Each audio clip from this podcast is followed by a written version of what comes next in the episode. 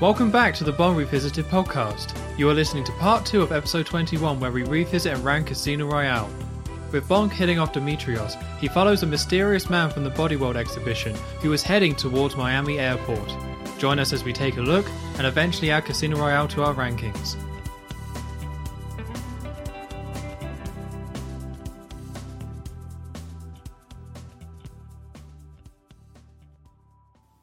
So with Demetrios now successfully stabbed and left and slapped on the face, um, yeah, Bond has realized that everything has been taken, so he needs to find out who who took the bag because he has no idea. It's a very like crowded place, so he's just kind of manically looking around. This film does this quite a few times where these scenes with like a lot of people.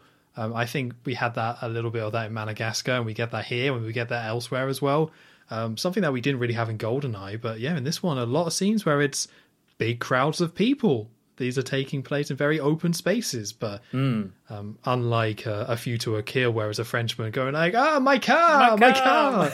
it's instead just yeah, it's almost like uh, there's all this stuff happening out in the open. It, open, it creates quite this uh, unique feel, not necessarily a James Bond f- feel, but a very action um, feel to some of these. Yeah. Nat- a natural intensity from the fact that it's happening in such a public place. It's quite smart. So Bond runs out of the museum, starts looking around, can't see anyone. So he decides he has taken the phone um, from Demetrios. So he calls the man. Whoever just texted him with ellipsis, I think it was, um, he calls that man and he sees somebody answer the phone carrying the bag. So Bond knows, oh, it's him. So he starts following him and they go to the airport. So this man goes to the airport and Bond is right behind him. He kind of goes through security and Bond is watching and Richard Branson is there. Yeah, that's okay. Um, Boo. Why? so so bad. Like it's just so oh, so nothing. I don't want to talk about it too much, but yeah, just in, is a cameo in the background that Richard Branson's also going through security, which he's a rich person, so he just bought a cameo. It sucks. I hate it. Is that really how it happened? Well, like Virgin Airways was like a sponsor of Uh, the film. Yeah, right. Makes sense. So and also Richard Branson's now in it, so it just sucks. but Get out of here, Richard. any yeah, boo you, Richard. Boo. Boo. Um, so yeah, so Bond is still following. So they're now in like the shopping kind of area of the airport after security, and the, this man that Bond is following goes up to the sunglasses like little stand, and Bond like picks up a newspaper trying to hide and is watching him. But the man like puts on some sunglasses and looks in some other sunglasses and sees Bond watching him, so he knows he's being followed. And in a very awkward kind of moment, he just like the man knows that Bond is watching him, so he just ducks out of frame. And then we just cut to Bond looking over and he's disappeared. It's like, what's He's the gone. implication here? He's vanished. like, he just, yeah, he's either vanished or he's just like sneaking, like, oh, just, I'll go really low and just sneak, sneak, sneak, sneak, sneak, and just like, just crawl away. So where I did he go? Yeah, just on his on his on the ground, like wiggling away. like I, I wouldn't pick on this at all if it was like another film, more silly film. But yeah, it looks really silly. Um, because if he suddenly like ducked down, Bond would be like, "Oh, he just made a sudden movement." Like, he oh, oh, he's there. Yeah. right there. Yeah. yeah, so, uh, so it's a bit strange. But yeah, so he's disappeared, um, and the man, should I call him Bomber? Shall I just call him the Bomber? Um, so yeah, so this was to sum things up, I suppose, is that uh, this is another story element you might miss on your first viewing. I think I did. So the guy in Madagascar was hired to do a job by Demetrios, and now he has hired this man to do the job instead, which is why they're at Miami Airport. So this is now a different bomber who's carrying out this job. Um, so he goes into uh, a clothes shop as part of the airport and goes into a changing room. He opens up the bag and he gets some like security clothes out. So Bond is looking around, he can't find him, and I thought this was a very nice subtle detail. So Bond looks at the clothes shop and sees a woman handing the black bag over to the shop owner, which tells Bond that the guy has changed his clothes. Mm, yeah. So he then looks around to find the man in the in different clothes, and that's when he sees him in security clothes, um, heading towards the door. I thought that was a very it's very easy to miss, but I thought I that was that. very nice. I did miss that. To be fair, Oh, did you? but but then but then if that wasn't there, I would have been like, well, how does Bond know that he doesn't look like that? So it's yeah, it's one of those small things that just makes a lot of sense to add. Yeah. Yeah, I appreciate it. It's very nice. But yeah, you don't, you can miss it. It doesn't matter too much. Um, but yeah, so Bond sees him and he goes up to this door, this like security door is a restricted area, and he puts in the code and he goes through the door and disappears. So Bond runs over, goes up to the door, and at this moment he calls MI6. Now he speaks to a character we see a lot, some like quite tall, lanky, young person, or young for MI6 anyway. I think I looked up his name is Villa or something. Villa. Villa. Oh, okay. Uh, I didn't know his name. It, uh, yeah, because it's sort of like it's a bit of a Tanner character, but not. Yeah, it's quite strange because I expected this to be Tanner, and it made me think, where's Tanner? Because Tanner becomes like a consistent character played by a specific actor in the rest of the Craig era. But for this one, we just get like this young character who, like, they, they always do this with MI6, where at some point it was Tanner, and then it was like Charles, and Yeah, sometimes Tanner, and then I think there was somebody else as well. Yeah, I don't know. They just, uh, yeah, yeah. It was Robin. Yeah, yeah. Charles Robinson. Yeah, that was his name. Yeah, I don't know why they keep changing up like that. Yeah, I don't know. They always have to kind of switch up that character for some reason. But yeah, so he calls and Bond then says, "I need to speak to M," and he gets put through to M, who is she in bed again? I think she's just in her office, isn't she? Yeah, it would be funny if she was in bed. M overslept. Sorry. yeah, my bad. Uh, so yeah, so uh, well, Bond says initially to the other guy like, uh, "There's a bomb that's about to go off in Miami airport," and that's why he gets put through to M. But as M goes through and says, "Bond, what's going on?" He's then like, "I'll call you back," and M's like, "Bond, what are you?" so, so uh, Bond realizes that ellipsis is a code for the door. So he types in ellipsis, and that opens up the door. So something that they treat as quite a big mysterious deal is purely just to open up a door in Miami airport, and that's it. And I, I guess does that. So when when you said earlier on when you were describing the scene with Le Chiffre, and he says that ellipsis expires in thirty six hours, is that the code expires? Or yeah, I would with the- assume they rotate the code out on Yeah. a set basis. Ah, okay then. I like that. Yeah. I quite like it as well, but it does make you. It's a bit of a disappointing plot point. There's so much more going on with the film that it doesn't really matter, but they kind of treat it almost in like a Spectre way, where it's like, oh, what does this mean? Ellipsis, it could mean anything. And it's just like, it just opens the door, and we never talk about it again. Yeah, uh, yeah, that's true. That's true. It's not like some code name for a huge. Well, I guess, yeah, for like some master plan or anything. Yeah. No, it, it's nothing like that. So, so Bond gets through. Um, so MI6 are now aware that Bond is there and talks about the airport. So they search online, and M is looking at an article, and they talk about how a, a giant new aeroplane, like a commercial airplane, I think, is being revealed at Miami Airport. And this is the Skyfleet, uh, which we did hear the name earlier, but I think you would probably completely have forgotten it by this point. Uh, yeah, so Skyfleet is revealing this new huge aeroplane. So we then go back and we see that the the bomber, who's now in his security gear, has just triggered the sprinklers. So there's a lot of panic, like in these like back areas. Everyone just freaks out. I don't know why. Are they freaking out? Be- Sorry, go on.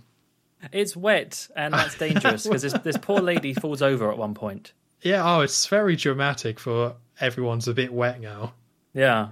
I almost assume this is tying into the fact that MI6 has already told the airport there's a bomb threat, and that's why they're panicking. But it's all very strange. I, I didn't quite understand this bit. Hmm, I don't know. I guess if I'm trying to think what I would do if a sprinkler went off in an airport. Would you No, but like this is like behind the scenes, isn't it? Like they've gone into a restricted area. Surely these are all like members of staff. Oh, uh, oh, has it not reached everyone else yet? I mean, maybe he has, but like, if surely this is like Bond has gone through that door, and the security guy's gone through that door, and I'm assuming the security guy went through the door to turn on the sprinklers, and then Bond is still back there because Bond is getting wet as well. I, I, I don't know. I'm not sure either. I've actually, the more I think about it now, I don't know. It's a little bit clumsy, but uh, yeah, the the bomber goes to a locker room and he grabs a gun. So we now he has a gun, and this is when we see like the police arriving at the airport. So I think at this point, MI6 have informed them that something is going down, um, because we're seeing a lot of police arrive at the airport. So Bond, uh, is, or M is trying to contact Bond, and does, and says it's the Skyfleet prototype. The bomb is going after the the prototype uh, from Skyfleet. So Bond looks around, and I think they're now out on the runway. They've now come come out of that, and they're now on just the airport runways, um, and sees the man or the bomber enter a police car and starts driving onto the runway. So we get a big shot of a hangar door opening up nearby, and we see the Skyfleet plane, which is huge, by the way. I don't know if they actually built this thing, but it looks huge, this plane. Well, I was actually going to say that I don't remember the shot. I don't really remember thinking anything about the shot before. It's just it's just been yeah, that's a big plane. I watched it this time, and I suddenly realised how they're not they're not bad. All right, they're definitely there's not bad CGI. There's no there's no tsunami, but you can at least for me, I can clearly see where they're like green screening the people next to it Oh. to to to make it look huge, I guess, and and like yeah, composite them on. And yeah, that was the thing that just caught my eye. So I think it's all just CGI. Oh, okay, that's. It makes sense they would use it there, but oh, that's a bit disappointing. Yeah. All right, makes sense. So, um, this to me at this point in my notes, I put that this feels like almost like quite classic Bond, old school Bond, where we're getting this big chase scene and we're getting like a lot of big music as well. Uh, we haven't really talked about the music um, yet, but it's uh, David Arnold was kept over, so it's not just Judi Dench, but David Arnold is the one doing the score here, and this is probably his best score yet. Yeah, Um, I think so.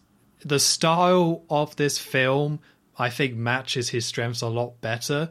There's a lot less corny on the nose music, and it's either more kind of subtle, stylish, classy tracks, or it's the bigger music as well. And he doesn't necessarily pull both of those off, but I think this is much more his speed, and he was probably a little bit mismatched for Pierce Brosnan's Bond, but for Daniel Craig's Bond, which is more like brutish but also stylish and classy, it's like a perfect fit for what David Arnold does. Yeah, I mean, there's a couple points I kind of forgot to mention the music, but even uh, oh, it's because we were too busy talking about the Ford. But in that section where in that section where he's driving the Ford, I, the music there is really good. It's very good, sort of like traveling music. I don't know, but um, that in any other film could have been like a kind of weird moment for music. I don't know, like it's just such a a, a simple little scene, but even the music then was standing out to be to me being quite good. And um, yeah, like to, I remember one of the things you mentioned in um, Tomorrow Never Dies was sort of like the Paris, the music with Paris on screen. It goes all sort of lovey dovey. Whereas with this one, you do get a proper Vespa theme later on, and it's it's a good track, and it's used at the appropriate moments. So, yeah, I think he did a very good job here. Yeah, definitely. The only thing I would complain about is that I think you hear You Know My Name too many times. And I know why. Is because they couldn't use the Bond theme in the film. So it's kind of like, okay, well use You Know Your My or You Know My Name whenever we would normally use the main theme remix, but also whenever we use the Bond theme, which is going to use that song again. And I think it's a bit much. Um, I would have preferred if it was used like one or two less times, but I get it. I get why they had to. It's just, and it is a great song, so it's fine. It just, it, it rips some of the identity of some of the scenes because it's just, you know, my name over and over again. So Yeah, that's, it's not a huge complaint, but that's the only thing I would say kind of harms this score uh, when watching the film anyway. Just a few more, a few too many times with that. yeah, yeah. I can I can see that. So, the bomber is in the police car driving on the runway to try and go over, go after the Sky, uh, Skyfleet plane, and Bond is just running. it was just like, oh, catch him, just Yeah, yeah. sprinting on the runway. Tom Cruise, yeah, just getting getting to it. Yeah, and he does this a few times as well in this film, where Bond just goes like it's part of what he does. Pierce Brosnan was like this a bit as well, very sprinty. Uh, but Craig is all in; he just sprints. So he's just running on the runway, and a load of fire engines go past, and we see the bomber stops at a like a resupply fuel truck, um, something that they would use to supply a uh, resupply a, a, a plane. So they would go up to the plane and plug it all in. So this is where all the fuel or the petrol is held. So he breaks the man's neck, the one who's there, which is very not convincing, by the way. I was not convinced by this at all. It looks he like he just spins him by the torso and he just Yeah. dies. Yeah, yeah. It's it's a little bit uh, too Hollywood for me that bit. I think so as well. Yeah, like they could have. He just needed to quickly kill him, but for some reason they chose neck break, but they just do it too quick. Like he just needed to. Even if he just grabbed him from behind and then you know broke his neck like that, that would be a little bit better than just I'm just gonna go whoop and now you're dead. That really is, yeah. It is that quick. yeah, it's a bit too much. So he gets a little like bomb detonator clip, something you'd have on a keychain, and he attaches that to the bottom of the truck. And then he pairs it to his phone so he can now activate this detonator from his phone. So Bond sees the truck a di- from a distance, the fuel truck, and we get some very dramatic zoom ins where it just like keeps cutting a little bit closer. So the idea is that I guess it's Bond realizing what is happening, but for some reason it's edited in a way where it's like done, and then it goes a bit more and it's like done, and a bit more like done done. like, where did that come from? I don't know. I don't know. Well, is this? Hang on. Is this the close-ups of the detonator? I don't the- think it goes directly onto the detonator because Bond doesn't know about it. I think it is just the truck. Oh, okay, right. But it's very strange. There's some very strange little moments in this film. It's kind of sillier than I remember, but yeah, it's like dun dun, dun like it's in time with the music. That's why I said dun dun dun. right. Okay. it's very, yeah, a bit off. Um, so the man or the bomber gets into the truck and drives off. So Bond does his classic trick of like, I'll just run after it, but it pays off because he's able to run up the top of some like boarding stairs that are parked up and runs up those, jumps off, and the truck goes by just as he jumps off and he lands on top of it. So the bomber sees that this is happening, so Bond rolls onto the side and is like hanging onto the side of where the, the fuel is stored in the big tanker bit. And the yeah, the bomber sees it, so he's just going side to side, trying to get him off. We cut to the Skyfleet plane being brought onto the runway, so that's still all moving forward. So uh, the bomber is driving down the runway and sees another car, another vehicle coming the other way. So the bomber tries to round Bond into it, but just before he go like hit it on the side anyway, not hit, directly hit it, but like scrape the car into it so it knocks Bond off. So Bond at the last minute jumps off and he like rolls in between the two or in front of one of them just in time, which was an awesome shot. Like Yeah. I don't know how from real above, was, right? but it looked real. Yeah. Yeah. It was good. Like it actually looks like Bond is about to get run over because it's like a an above view shot. It's not zoomed in. It's over the top, two cars smashing into each other, just a man rolling to um, get out of the way. Uh, so yeah, so that causes the trucks to the spin out. So the bomber is now the wrong way round and starts reversing, and Bond just starts running again, just sprinting, and the bomber eventually has to turn around. So as he turns around, it causes him to slow down, which gives enough time for Bond to jump onto it and hang onto the back.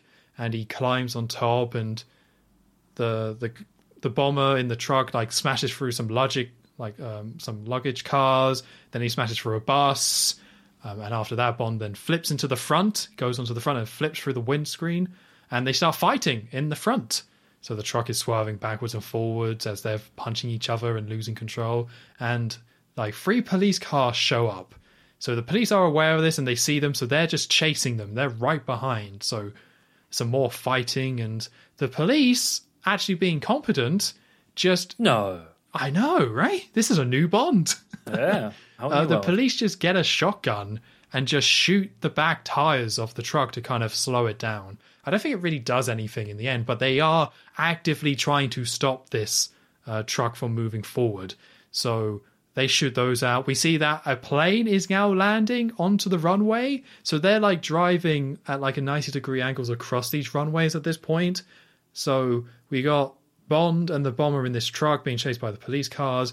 So they're all driving forward and they kind of go across one of the runways as a plane is co- going down. But the plane does see this, so it pulls up and at the last second, so it doesn't actually go into them. But the force of the plane like blows over one of the police cars and it like spins in the air. It was a such a small thing, but it was really quite impressive to see this car just like get flipped in the air by this plane. Whether that's realistic or not, I don't know, but it looked cool. It looked good. Yeah, I don't care if it's not realistic. I liked it. Yeah, me too. So uh, the the bomber manages to kick Bond out of the car. So he's like hanging on the door, but then he's kind of completely hanging off. So his feet are still in, but he's like hanging out, and his gun falls out of his pocket as well. And because Bond is like hanging out and like going down below, he sees the keychain bomb being attached to the bottom. So we cut back to the bomber. Uh, he is now like he has set it up to go directly into the Skyfleet plane. It is right in front of them, so he sets it up so it can go straight ahead. He like uses a seatbelt to lock in the steering wheel and then jumps out. Or he goes to jump out, but Bond pulls him back in. But then he just jumps out anyway. So, um, uh, so he has now escaped, and Bond is in the driving seat, heading straight towards it. He tries to hit the brakes; they don't work. Uh, he smashes through a police car without being able to stop. So he's able to then unhook the seatbelt from the, the steering wheel and he swerves at the last moment and he goes into a drift and he stops at the very last moment. So this was a very loud and crazy scene up to this point because it was a big action scene, but now it's very quiet. You got Bond looking very beat up in the front on the driver's seat. So he just kind of falls out of the truck. He's just kind of exhausted, probably because of all the running. Um, and he then stands up uh, the police instantly knock him back to the ground and cuff him and drag him over to the car. And they, they put him on top of one of the police cars on the hood. And Bond sees in the distance the bomber is by one of the other police cars. And he gets his phone out and he hits the button to detonate the explosives. He hears some beeping. Uh, he looks around and it's on his belt. So Bond was able to attach it to his belt. So the man explodes off screen and as he explodes, we zoom in on Bond's face and we see a little smile because he killed a man. a, little, a little cheeky smirk from Bond there. Yeah. yeah. Another one of those moments where he's like, he's very proud of himself, how he's been able to solve that. He likes his job, you know, as much as uh, there's, there's downsides to it. How did you find this scene, Joe? Um, it's like so, yeah, it's very the scale of it's huge, right? You know, they're on this they're on this runway and there's everything's going on. Things are exploding. Things are crashing. A plane is nearly landing on them. It's everything that's going on. It's nighttime. There's all these sort of. Uh, is it raining? I don't know if it's raining, but it's like quite quite atmospheric anyway. Right, it is Miami. I don't think it is raining. Yeah, but it's very um, blue, right? I guess. Yeah, and dark blue. Like all the, as I said before, all the action stuff is great. I think it all it all works really well the one thing I really liked, such a minor thing to pick up on, but the one thing that really kind of sold the scene for me in a weird way is as Bond is is trying to stop the fuel tank, you know, he's got rid of the guy and he's trying to trying to break, and that's when he does the whole swerve to to make it stop that way. I just love that little moment afterwards where you just get that shot of Bond just like almost in disbelief at it, or like just just like taking a, a, a second to breathe and taking taking what happened because it all just like back to back to back craziness, and then there's just that moment of like after the storm where he's just there and and he's like staring straight ahead and then looks around, and you never really get that sort of stuff with with like when Bond does the the, the thing and saves the day or whatever. He just does it and he's like, oh yes, oh, look at me, I'm, and probably says some line or whatever. But that's just in the moment, all the sort of agonizing stuff that just went on, and he's just sort of like taken a second to get him like kind of yeah get his bearings again. I loved it. Yeah, I think this is a ton of fun. Um, I think it it works very well. As you kind of say, like the setting helps. Like it's such a basic thing, but the the first one that we had with the action was the Madagascar one, where it's very bright and it was a big chase. And this is another chase where now it's very dark, and I think that's it's very basic. But I think that's nice. It helps kind of separate it out and but just like the last one, this is a very public chase. They're chasing each other in a very public area. So it's kind of like Bond trying to go against people to get his man and the person being able to use other people to hide it. So it's it feels built very similarly, but it's in a very different location. It takes place at a different time of day. It's it's all on this runway and this big chase that happens there, and it, it's the vehicle chase for the for the film, pretty much. Yeah. Even though Bond isn't really in a car for, for most of it. Uh, but yeah, it's it's a smart choice. It's it's not one of my favorite action scenes to be honest. I think there are some parts that are a little bit awkward and a little bit off, but I think it has a ton of memorable moments. It's Bond being very determined. I think the running does get a bit silly for me. I would have preferred if maybe he did get in some sort of car. I, I, I guess I get what they're trying to do with this determined blonde Bond, but I think it does look a bit daft. Um, but it doesn't matter. I think the bomber is a very entertaining person for Bond to chase and beat up, and a lot of back and forth. So yeah, I, I didn't love it, but I definitely enjoyed it. I think it's something as well that we haven't really mentioned on yet, but is with this whole reboot of Bond, and um, one of the things perhaps they noticed, uh, although it's, I don't really know how true this is because I think Die Another Day wasn't particularly bad compared to other films, but the whole gadget element to things and how they've they've really stripped that back for this film, and there's in any other film, there would have maybe been something that Bond would have used, or I don't know, his watch, or he uses his phone in this film as a GPS, but that's about it.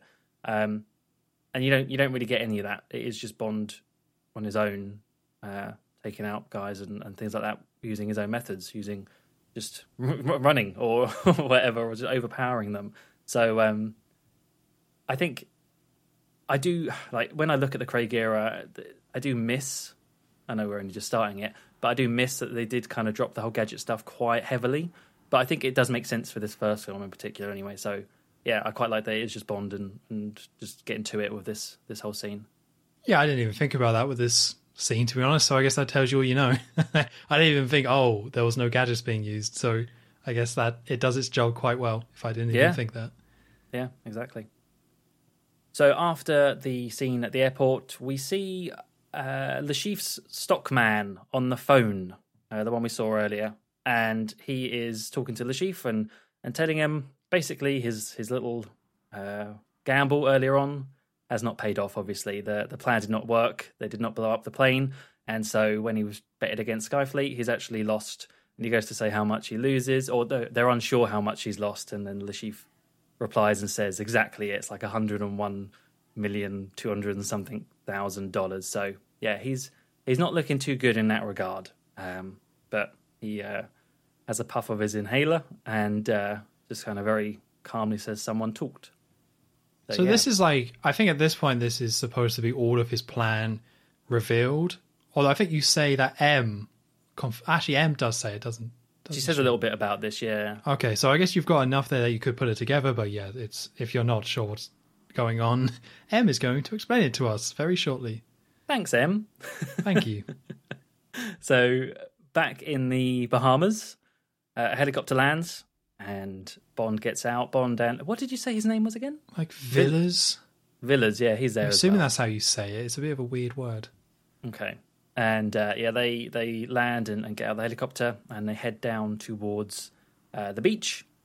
And on the beachfront, there is uh, a hammock tied up between two trees, and there's this kind of there's this body, this dead body, this corpse all tangled up inside it, covered in sand and everything, and and uh, the other guy sees this and starts to like throw up and run off, and Bond just kind of looks at it, you know, no no response really from Bond, um, but we see that it's the uh, Solange, it's the woman that we saw earlier. It was Demetrios's wife, and uh, as we see that M comes in, walks down and says to Bond, quite the body count that he's stacking up.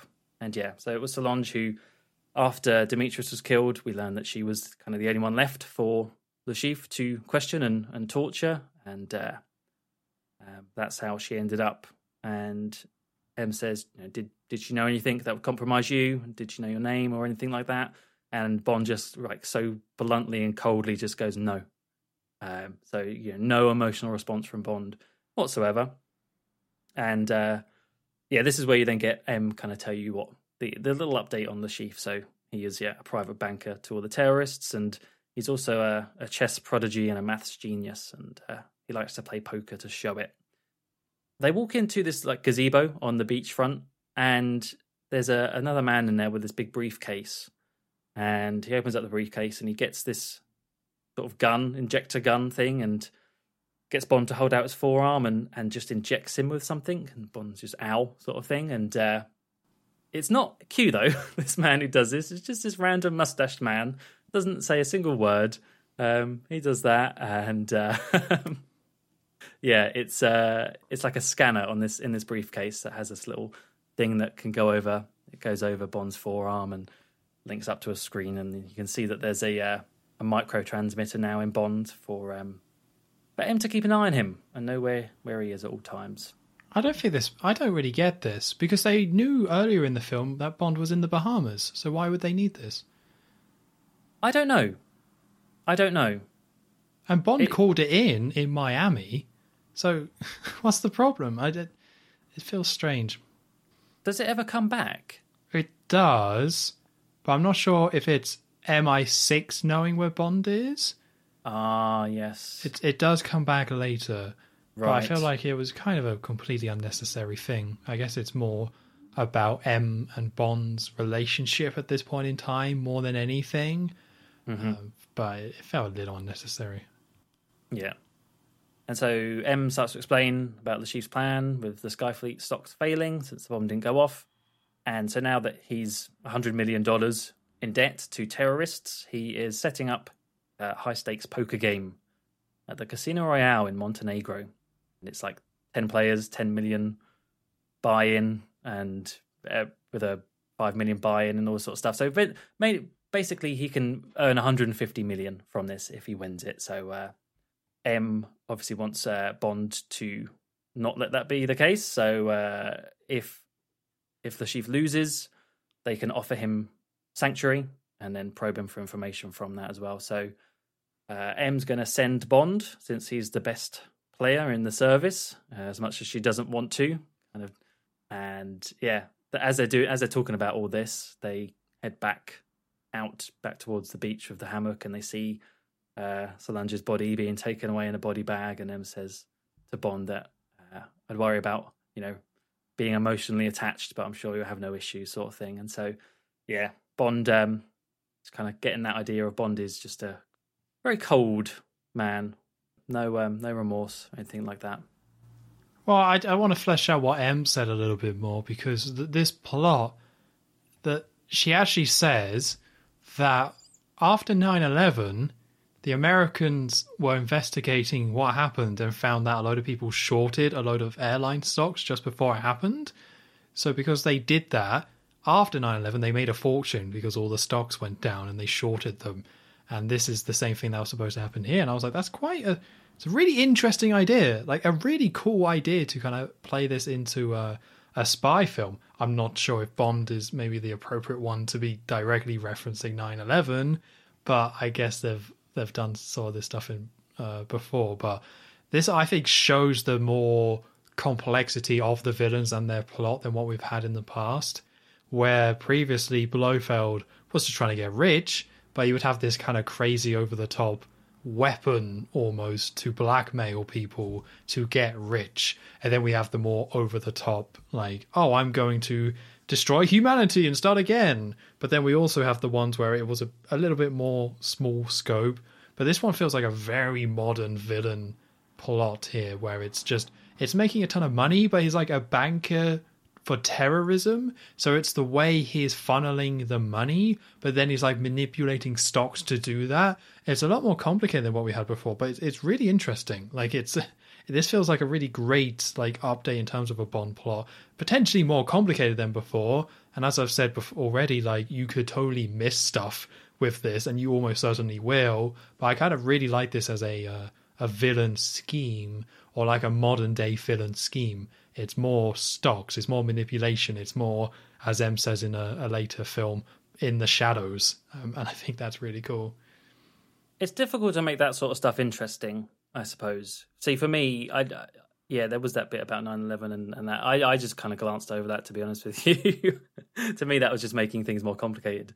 But like the bit I was getting from that was just they're setting up the, the casino game. But you are right. I mean, they they've tried to do something similar-ish with the whole uh, you know Car- uh, Carver and media stuff. But then even then, they had to kind of go back to kind of old-fashioned Bond villains as well with World World War Three and stuff.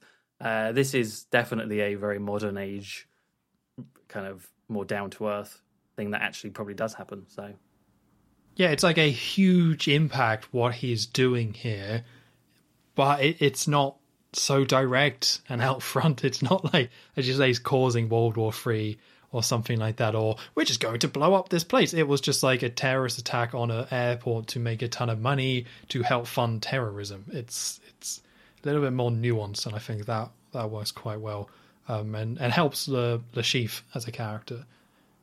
But I guess Yeah. we should talk about the the body in the room, the corpse in the hammock.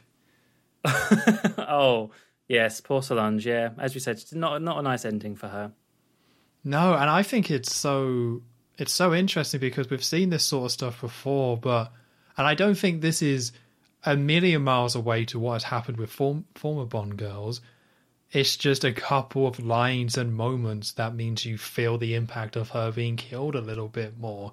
And when M is asking Bond about like she was tortured, did she know anything? And Bond's like, no. Like ev- not even your name. And Bond's like, nope. And then you think back and it's like, oh yeah, that didn't that didn't happen. And then you're like, oh no, that didn't happen. So it's like quite horrible. Like it's it's something that you kind of assume happens with the other Bond girls, but they don't really spend any time or pull any attention to it. And this one doesn't go like crazy with it so much. It definitely draws a lot more attention than before. Um, it's not like a hugely emotional scene, which is kind of the point. But the fact that it's making you think about it at all, like this was pretty harrowing, especially with that corpse uh, being dragged away at the end. Yeah, yeah. There's like one close-up shot of her, like her face is like caught, caught in all of the, the hammock, and it's not very nice. But you're right; it is that element of of uh, what actually goes on. Because before it would have been very kind of, uh, I don't know, brushed over, I guess, or you wouldn't. I, they wouldn't have even kind of highlighted it. Really, M would never have asked that question before, or anything like that. It would have never come up about when Bond gets involved with all these women, like what what happens in terms of how much does he give away, how much do they know, how much happens when they inevitably die, because there's always this sort of Bond girl character that does. And I think this one just puts it out there very clearly on screen in a very not a not a gory way, but I think maybe just like kind of grotesque way. Yeah, and I think the balance they find is great because I don't want a big Bond is now depressed the film, the rest of the film because the woman died. Like this, she was a big character, so it's kind of pointing at itself without going, in my opinion, anyway, too far with it because it would have been very easily to like push this idea a little bit further in this film, and I think that would have maybe felt a little bit preachy, a little bit too over the top. So they had to kind of find this balance with Bond kind of showing the connection here and showing her die and adding a little bit more weight to this without kind of dragging the film down. It it's setting up stuff that comes up later with how Bond sees women, um, and we just kind of get that here. So it's like pointing the finger at the franchise itself. And to me, I would say it, it avoids being preachy about it because that would have been that would have been pretty bad. Preaching, uh, what in, in making Bond remorseful for it. yeah I, I guess in terms of like the self-awareness thing i don't want bond like i don't want them to really kind of flip the formula or change it or anything like that or be like wasn't it bad that in the older films that women just died and bond didn't care? It's like I, yeah it was. Uh, but i don't need the franchise to kind of go all in on that idea. Just kind of have it in there for things to think about and make you feel a bit more. I don't need the franchise to go too self analyzing itself. Like you know I, i'm trying to i can't really think of any examples of other franchises that have done that but it's definitely a trap that other franchises go in fall into where they they want to update to be modern and they just kind of focus too much on like pointing out how terrible the older stuff was now that it's a bit dated. And it's a it's a difficult balance to find.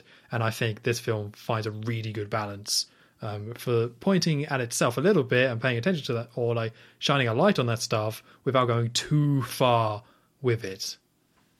Yeah, yeah, I would agree with that. And uh, the, film needs this this element to it anyway, because as you say, it all links in together later on with the emotional attachment. You know, M literally asks about emotional attachment, and that is what ends up happening. So it's sort of a bit of a counter to that, and you sort of see both sides of Bond there. So yeah, uh, we then cut to uh, a train. There's a train uh, going through these very lovely looking places in Montenegro at night. It's kind of like valley. Um, and inside is a suited up Bond at one of the uh, dinner tables on the dining car, uh, sat down, and another woman comes in to sit down opposite him.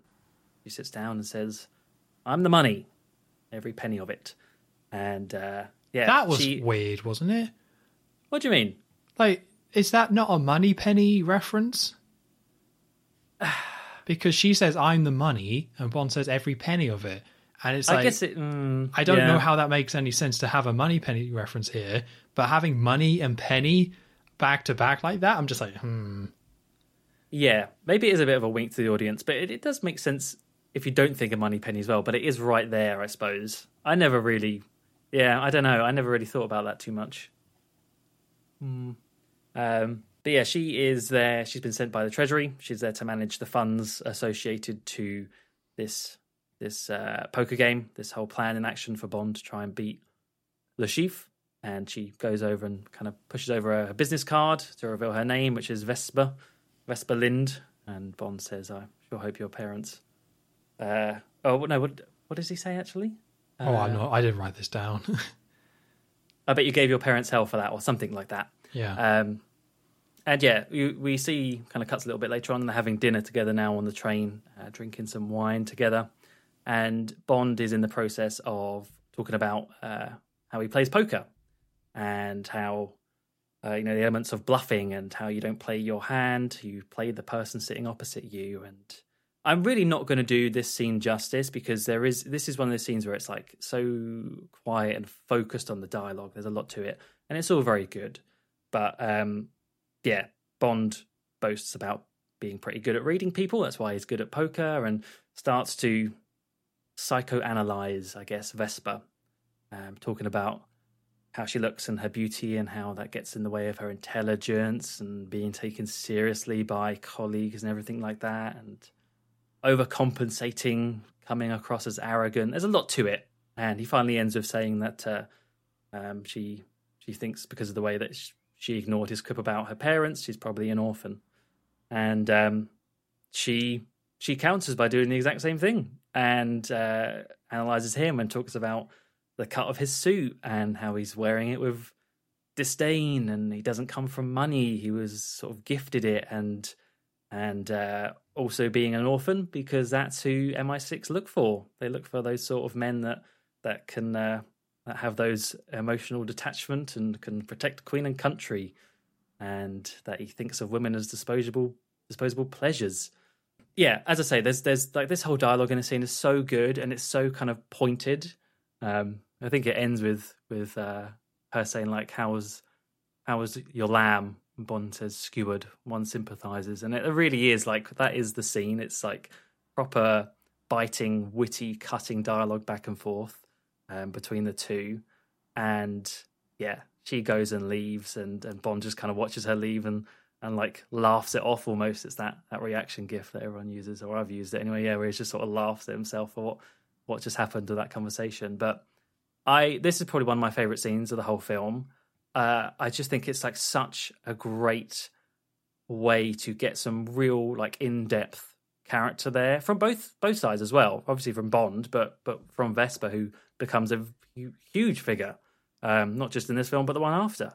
And it's done so well. It reminds me a lot of like the goldeneye m scene. It's just that sort of dialogue where they they deliver it so well like they act it so well and it's it's so well written that i nothing really happens. Like it's it's not an action scene or anything. It's just them sitting on a train talking to each other but it was so engrossing. I loved it.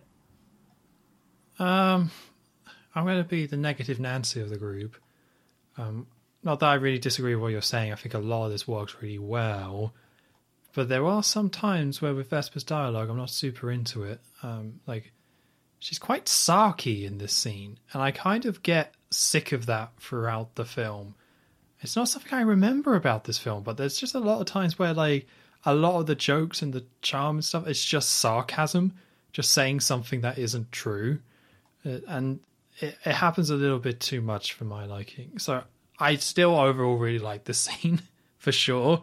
Uh, the amount of stuff they managed to cram into this, and Craig and the actress uh, Eva Green, I want to say Evergreen. Yeah, Evergreen, evergreen. yeah. Evergreen. Oh, that's nice. Evergreen, lovely. Um, yeah, like instant chemistry, really great back and forth. The mood lighting is really great, and having this be on a train and it's all quite classy and sophisticated. The setting's great, and as you say, like it looks really nice on the outside as well. Like the establishing shots, all that stuff's great. Um, so overall, still a really great scene. But yeah, this was the start of like, why why is everyone just so sarky all the time? it gets it gets a little bit too much. But even even saying that, it's still um still very good. Very they cram a lot of ideas and concepts setting up these two characters into a very small scene, and overall do it quite well. So um yeah, overall very good. Yeah. Yeah, I suppose she is quite sarky. Although then I suppose that links into kind of what Bond was saying when he was analysing her. Maybe that's just her her way of of dealing with things. So yeah, I think you're right. Yeah, I think that is that's what it's kind of supposed to be, but they don't stop. They just keep No, being- they don't. they keep just being sarky the whole film. It's um sometimes it's charming, but sometimes it's not. But yeah, but it doesn't matter too much.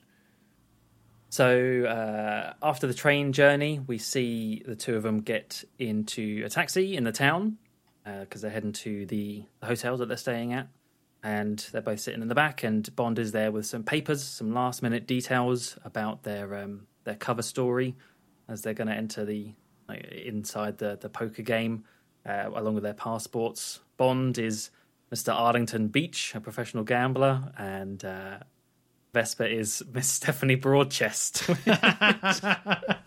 I love that little bit where she like looks over. No, it's not, and he hides the paper from her. Although it actually is, I think on the passports you do, like it is actually Stephanie Broadchest. So I don't think it is Broadchest, isn't it? I thought because they're. Mister and Mrs. Whatever they're not married. is. They're not married though. I thought they were. Oh, I don't think so anyway. But yeah, it's one of those things. Um, because they do talk about like uh, there's a two bedroom suite. Because Vesper's character is uh, very religious, so there's got nothing to worry about between the two.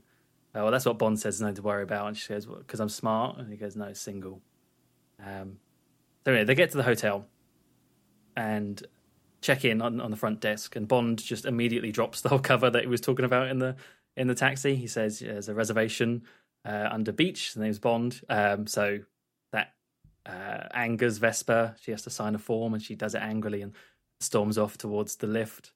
Uh, Bond finds it all quite funny. He's just like, "Mm, thank, uh, I think the receptionist's like, have a nice day. And he's like, "Mm, thank you. Uh, and they walk off, he walks up and catches up with Vesper. And uh, she's, obviously, yeah, she's annoyed that they've just blown the cover straight away.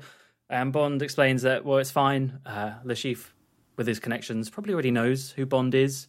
And the fact that he's still decided to let him enter kind of shows Bond more about his character, that he's he's desperate or, or com- overly confident, he says. So yeah, he got he got a lot out of it for just something that they already knew. But then Vesper does counter by saying that now the Chiffre knows that he's one thing, and that's reckless, and goes up in the lift because uh, or goes up in the lift alone. There's no room for her and Bond's ego, she says. And this little scene in the hotel ends just with Bond being given a package from the reception addressed to him, and it's uh, some car keys. Yeah, some very cheeky Bond here, which is always fun to Cheeky see. Cheeky Bond. Oh yeah. Bit of cheeky Bond. Nice to see Craig is able to kind of do that cheeky stuff as well.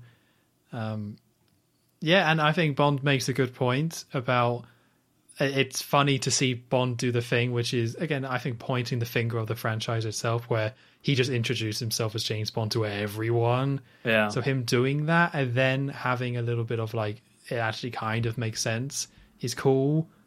You know, some of this stuff is hit and miss for me in terms of like pointing the finger at the franchise and reinventing stuff. But I think this one works quite well. But then I also like that Vesper makes a really good point. It's like, well, you've just shown how reckless and stupid you are. Which is like that's also true.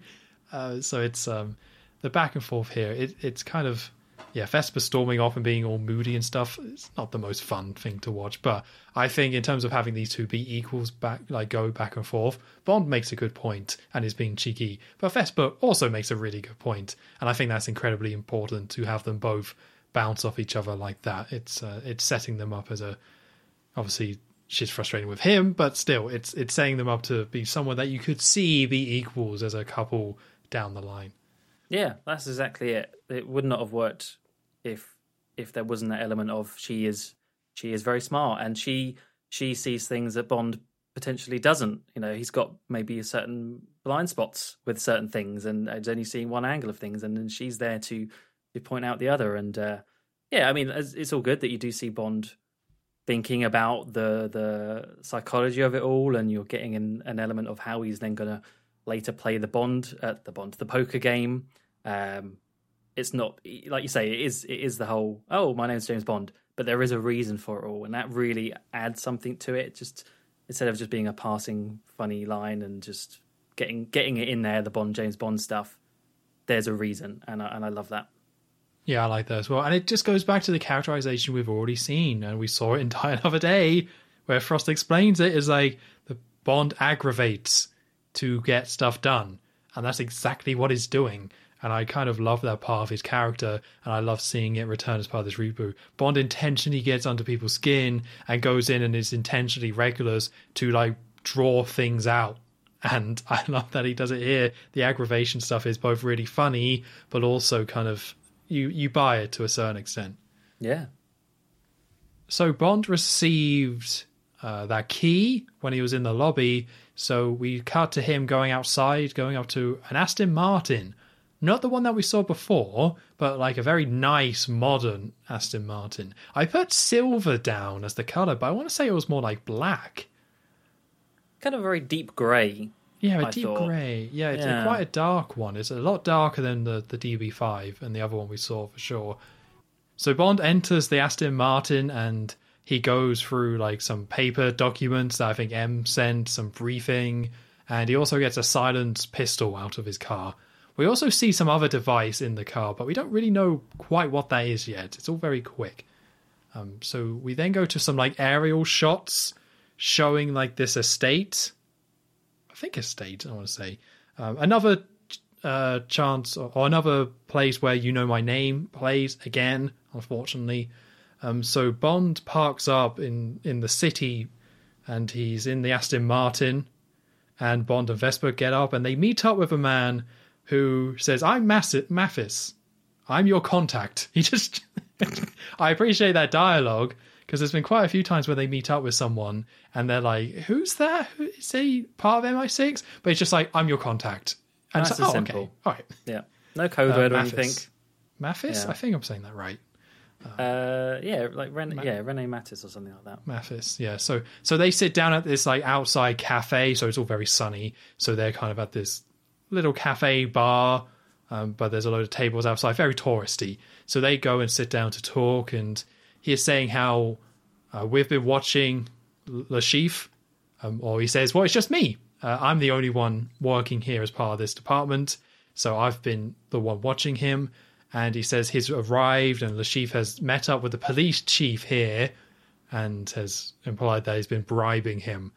And he says, "Well, the police chief is just behind them," and they see that the police chief is on this table nearby with two women, just kind of being a little bit over the top with the fact that he's clearly just fallen into a load of money. So Mathis thought, well, we can't buy off the chief, the police chief, because we can't afford it. And at that moment, a load of police cars show up and start surrounding the police chief. Um, and he makes like some comment about accountants are running MI6 now. Um, I think in terms of saying we that's why we can't afford it. But he says it was p- cheaper instead to give the deputy chief evidence that we were bribing the chief. So what he's done is he's got the chief arrested by providing evidence to the deputy. The deputy is someone who wants to get promoted to be the full chief in order to um, get the chief arrested. So I think he then says, I think our odds are getting better, Mr. Bond, something like that. So, yeah, this is our introduction to Mathis and really effective stuff. so, He's a cheeky chappy. He's a bit cheeky as well. But yeah, it was really interesting to. Again, some of these details are very easy to miss, I think, on the first viewing. But actually, like him explaining the whole how it works here and bribing the chief and then have it play out behind him, it's all very, all very spy film esque, but it's also very charming and quite quite interesting to see play out. He's a very kind of friendly looking. It's one of those Bond allies that are very friendly looking and very um, kind of uh, charming. And uh, you kind of yeah, you just get that straight away with his little his little uh, speech as it's all happening behind him, and he just has a little olive or two. Yeah, we, I like Mathis. He's a good character. I do too. It's like an older gentleman, but he's quite like chipper and kind of. I don't want to say carefree because he's still in a, someone here, but you know, he's a little bit more upbeat than some of these other hmm. characters, which is a, a a nice way to pair pair up with Bond, someone who is a bit more kind of yeah ha- happy go not happy go lucky. It's it's not that. It's just it's just a friendly, charming guy. Yeah, yeah, that's all you need. So we then cut to Vesper in the hotel bathroom, who's getting ready, and Bond goes round the goes inside the bathroom and puts a dress on the door, and she's like, "What's that?" And Bond says, "I need you looking fabulous tonight. So when you walk in in that dress I've just given you, uh, all the other players are looking at you uh, rather than than me." Um, so she's like, "All right, I'll I'll do my best." So Bond then goes and sees like a, a dinner jacket or one of those bags that you put a suit in on the bed, and he gets mad. It's so dramatic. This bit. It's like someone you think someone's going to be in the room or something like that, and then, no, it's just something on the bed. Just yeah, he gets very wound up it. by this, and he's like, "What, Yeah. what the bloody hell's going on? what's this? What's all this then?" so he goes back in. He's like, "What's this?" And then she's like, "Well, I need you to look like someone that belongs at that table." And, he, and Bond was like, "Ah, my my other suit was tailored." She was like, "Don't worry, I I sized you up the moment I saw you." Um, so Bond just like reluctantly leaves, and then we cut to Bond looking at himself in the mirror, and it's the classic black tux. It's the bow tie, it's all black, it's the white t-shirt, and I think Vesper sees him, and I think they kind of laugh a little bit. But yeah, he's checking himself in the mirror, and it's classic James Bond that we all know and love. Yeah, it's all those little building blocks of the Bond character that are slowly getting revealed over the course of the film. And even with this one, though, this is a very iconic one, being the black tux, as you say. And you, you also even kind of hear it as well, I think, because you get it's not the Bond theme, but you get like just a little kind of few twangs of the guitar. Like there's something growing there. I think it's something quite clever that David Arnold uh, did. And I, I don't think I'm making it up because I'm pretty sure I heard that in the some behind the scenes stuff that he was he wants to reach that big moment of the Bond theme by sneaking it into to smaller extents throughout the film, and like this is a, a perfect example of it. And I very very very well done. yeah, it's nice to see it all come together. As I've said, I've been hit and miss on some of this stuff, but I think this is definitely a hit. I think it makes sense to me that Vesper would be the one to dress Bond and say, you need to be wearing this. And then Bond to put it on and actually really like it without Yeah. really expressing that, but you still get that sense that he does like it. Like, very smartly done. You know, not all of these moments work for me with Bond, but this one makes sense that it would be Vesper, makes sense that you get this big reveal of him. It, it all works very well. So after he's now all suited up in his tux, we see Bond head into the Casino Royale at night, um, looking very dashing as he crosses the street. Did we And ever goes- mention that it's called the Casino Royale? I think we might have missed that detail. I think M does say at the Casino Royale in Montenegro. Yeah, and she looks right at the camera when she says it as well. Wink. I'm sending you to the Casino Royale.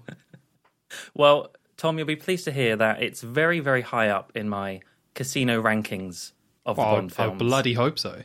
It is a very royale casino indeed. He goes in and it's this huge, very glamorous, very um, intricate and fancy looking place. He goes in and he actually ends up going down into this uh, private suite um, where the, the competition's being held and uh, goes through goes through this little uh, what are they called metal detector things at the airports and uh, gets some I don't I don't know what he's given there. Is it like a little He's given something by by the person, but I didn't actually know what that was. Oh, Doesn't I don't matter. know. I don't remember him being handed something, to be honest. Yeah.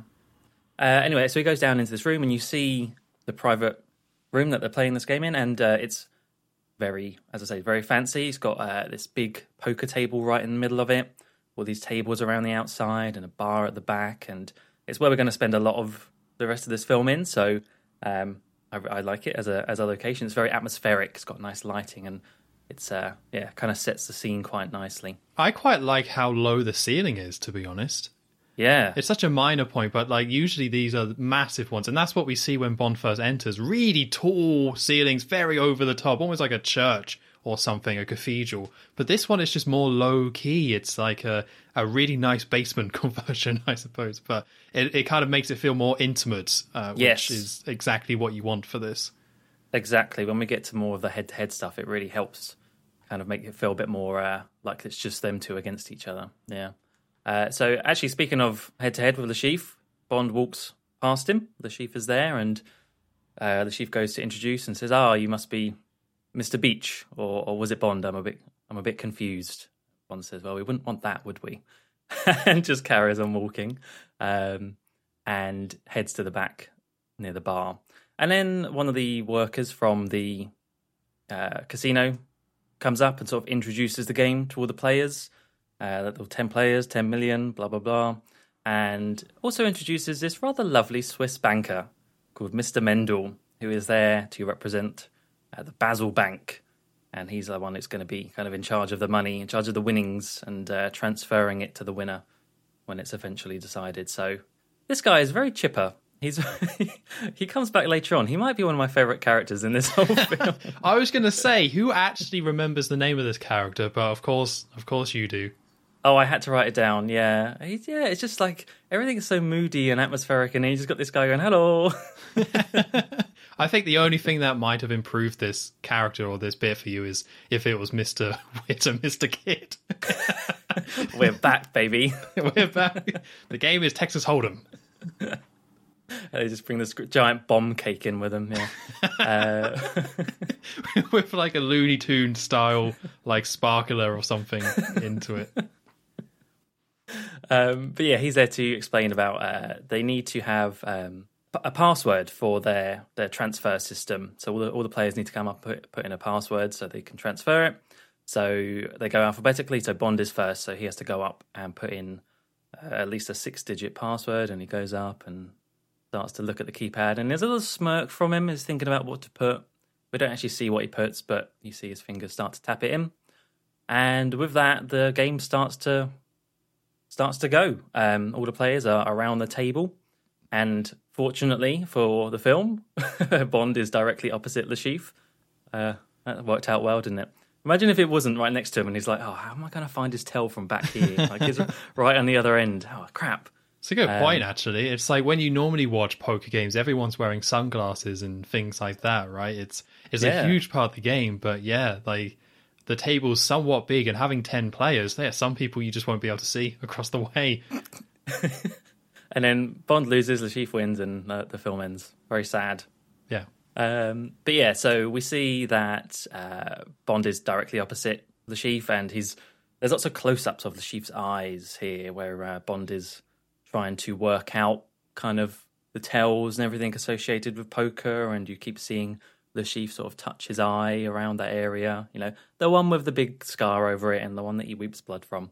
Maybe it's just kind of irritable. I don't know, but. Uh, Bond, I think they're kind of in the middle of a game now, and Bond kind of calls to the Chiffre's bet, and as he does so, uh, Vesper walks in. So Vesper comes in, all dressed up, as I mentioned back in the bathroom. Bond wants her to come in and get the attention of everyone, but she's a bit late. She comes in and, and kisses Bond and wishes him good luck, darling. But he whispers to her that, uh, you know, I thought I thought you were meant to come in and make everyone look at the beginning of the game, and all she actually ends up doing is just distracting Bond because she walks off to the bar to go meet Mathis, and Bond's kind of still staring at her.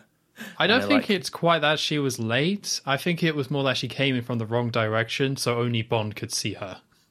Oh, right. Yeah, that makes sense. But yeah, and so Bond is the one that ends up being distracted, and uh, the guy's like, "You're you're cool, Mister Bond," and he's like, "Oh, what? Okay, um, yep."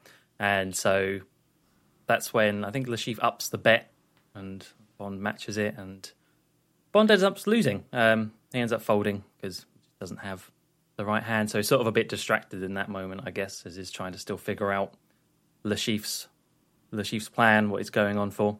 I don't think he loses because he's distracted, though. Um, I, I guess he explains it in a bit, but I don't think that's what happens. Um, he is definitely distracted, like he is staring Yeah. right at her ass, which Yeah, I like how they set up that because normally, like a guy staring at a woman's ass, you might be like, "That's a bit odd," but you had Vesper in the first scene talk about Bond's ass. So they've really uh, put in the seeds of ass appreciation between the two to be a back and forth thing, which I like. Yeah, you can see why they fall in love. They just love their asses. Their rumps really, they were just meant to be. but um, yeah, with that, Bond calls over for the uh, the barman, and this is where he he makes up his drink. He says about having a, a, martini, but then he starts to actually go into the details of all. Can't remember what he says now. Gordon's something or other, blah blah blah. Um, kind of almost making it up on the spot. And as he does so, all the players start turning around, and be like, "Oh, that sounds nice. I'll have one of those. Mm, yeah, me too." And then this final man's like, "Yeah, I'll have one, but save the fruit." And uh, and Leaf, the Chiffre's just sort of looking around like, "Come on, guys, can we actually play some poker?" And uh, yeah, because he's uh, obviously a little bit um, a little bit stressed, so he's not really getting on board with the drinks. Mm, yeah, I'm not too sure about this whole drink bit, but I guess cause it's an ongoing thing, isn't it, with his drink? Where initially he orders something, and then this one he just kind of like makes it up on the spot, but it's very specific as well. So I'm kind of, I, I wasn't really into this one. I it didn't I think when I was younger, I might have liked it, but I didn't really find this charming. I think it's funny all the other people saying that sounds nice, give me one, and she's yeah. getting annoyed. That's funny, but this is uh, I talked about being uh, these Bond references and bringing stuff up bit back being hit and miss for me. This one's actually kind of a miss. I find it a little bit too annoying and cute to to enjoy it. Something tells me that's probably from the book. I imagine is is the drink because it's not I actually haven't read the book, but I'm pretty sure it's it's from that and not directly a like sh- well not shaky that comes up later, but uh, like a vodka martini thing. I guess it's pre vodka martini in that case. I don't know. Anyway. Yeah, but they do call it a vodka martini later. I'm pretty sure. Well, before they give it his name. Well, I think he orders one later. I want to say. I'm not sure. Hmm. Uh, but yeah, with that, Bond gets up and goes over and uh, goes to the bar where Vesper and Mathis is, gives her a kiss to, uh, and asks Math- Mathis if they're looking, um, which they are, uh, the Chiffre anyway. And Vesper is, is quite grumpy at this moment. Surprise, surprise. Uh, Bond's losing a lot, and she's, yeah, worried that there's she's not going to have enough money to even get past midnight or something like that. So um, they're sort of in the cover still as a as a a couple, but she's pretending to be annoyed with him losing. And this is where, as Tom says, this is where Bond kind of explains about what just happened. So he lost that round, but it was worth it. Uh, it was all to find out what the tell was, which is, uh, and I like how Mathis is like, he's, he's such like the audience member for this film at points, isn't he? He's always there just to really clearly explain things. Yeah, because he's like, "What do you mean?" Poke. Uh. Tell. What do you mean, Bond? Please explain. Um, but yeah, uh, it's a twitch. The Chiffre has a twitch that he has to hide, um, which is why he always has his fingers near his eyes when he bluffs, because he only won on that, that last hand, that last card reveal. Uh, he was bluffing before, so Bond now knows. Bond also asks Mathis if he's got a bug ready, which he does. It's this little tiny metal pill thing, um, which he, he takes and uh, goes back to the table. And then then the guy says that they've been playing for like four hours, and I was mm. like, bloody hell. this is a. I mean, I'm sure they do last that long, but I'm like, bloody hell, four hours of one go playing poker. What about needing a wee or anything? Well, we do see later. Bond can you can like, yeah you know you can tap out. You can tap out, skip hands. You do have to bet the blinds. So I guess you would maybe have someone just bet the blinds for you. You just don't. You yeah you just fold instantly because you're not there. So yeah, they do allow for that. Yeah. I think I do want to go back to that first hand though, because I think that was so cool. It was such a cool way that it plays out because, you know, I'm not a poker expert, but I feel like I've played enough poker that I know roughly kind of what goes on. And I just like how that all plays out. It's so, it's such a good hand of poker where it's like, yeah, Bond explains that he only won on the last card, which is true because he got a full house, which was three nines and two twos uh, we don't actually see what Bond has because he folds his cards, which is a little bit unfortunate. But Bond says that the odds of that card coming up are 23 to 1. Like the only card that would have allowed Chiffre to win was the nine, which happened to come up, and that's how he knew he was bluffing. So it, I don't take it as necessarily Bond was trying to lose. It was more if he did win, then like yeah, if he won, he won, and that's great. But the fact that he lost on the last card is is very helpful, and I think again, I'm not an expert poker player, but that totally makes sense. that totally makes sense. It's a, uh, it's very smartly put together, and the fact that there is a attention to detail with the poker stuff, even though it's not massively long and they don't really get super complicated, I would say, um, just makes it really engaging. Like right off the bat, that first hand was just entertaining in itself. Yeah, they strike the right balance of of having enough poker in it to warrant it being Casino Royale and and all the posters and everything of Bond at the casino and and keeping it keeping it kind of interesting for the average moviegoer that isn't into poker a lot. You know, they. I, I kind of joked about Mathis, but he is he is there as that sort of person to say at times like, "There's X amount on the table. He Bond needs to do this to win, or or Chiffre is going to do this." And it's yeah, sometimes it does stick out a bit, but I think it's rather that than the opposite way around, where they just go a bit too much into the poker, and then you're just left feeling like, uh, I, I don't know, there's just cards being shown. I don't really care what's going on. Yeah, and there's also a reason in the universe why Mathis is doing this because Vesper is there, doesn't know anything about poker, but is in charge of the money, so needs to know what's going on. So it's a very small detail that one, but yeah, it totally makes sense that Mathis would be explaining stuff to Vesper. Maybe Vesper should have read a book on poker on the train.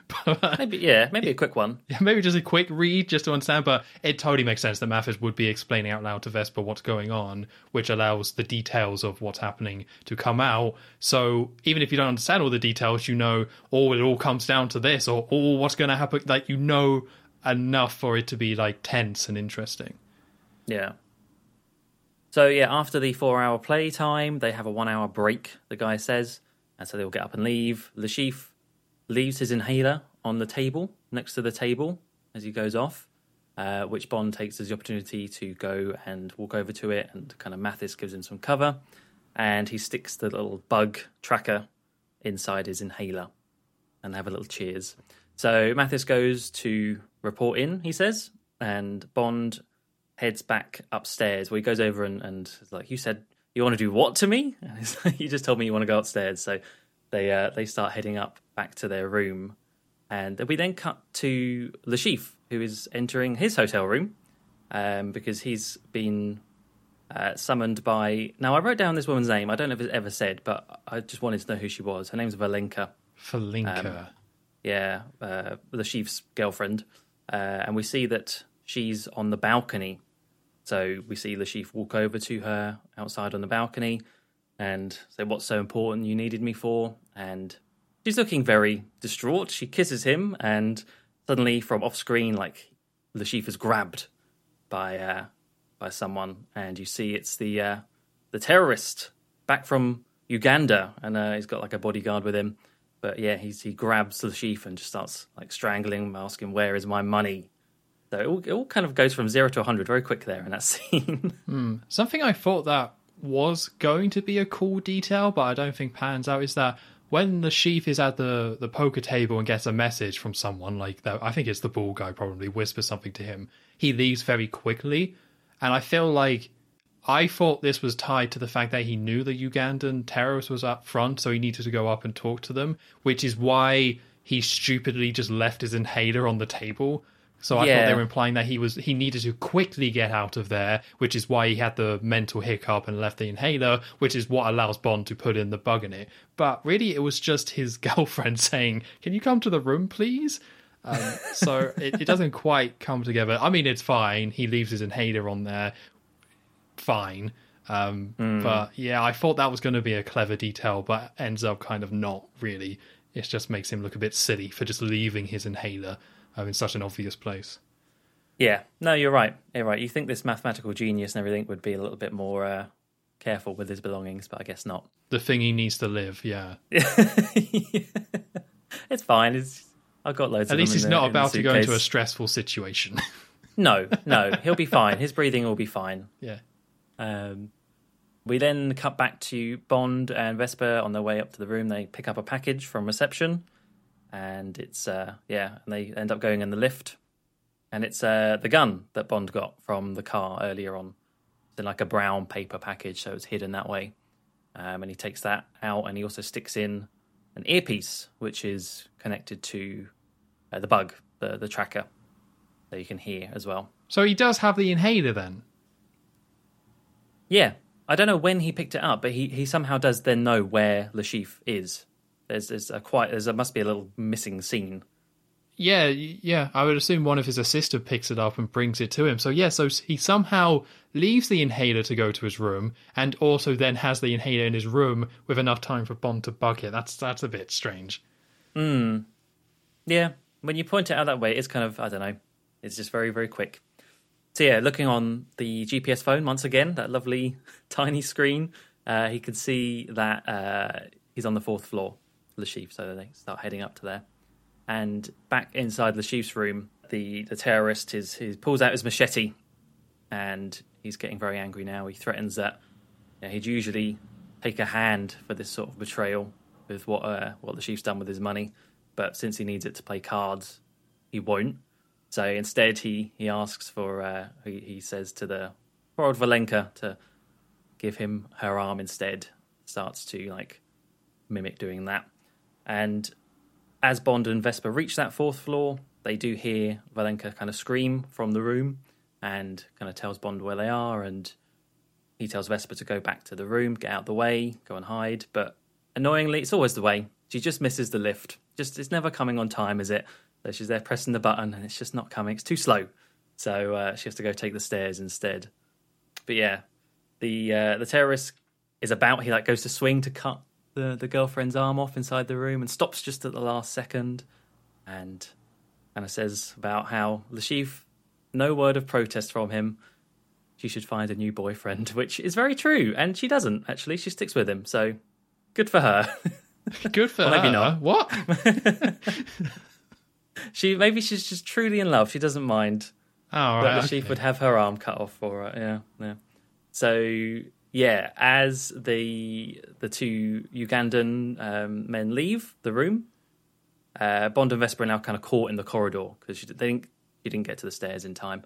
So they kind of take cover a little bit in a, in a doorway and start to kiss each other as a bit of a disguise. So there's two people kissing in a hallway, and the men walk past, except the bodyguard guy uh, spots Bond's earpiece in his ear as he walks past. And I think you even do hear something. You do hear like Valenka's voice coming from it as well, or ever so ever so slightly.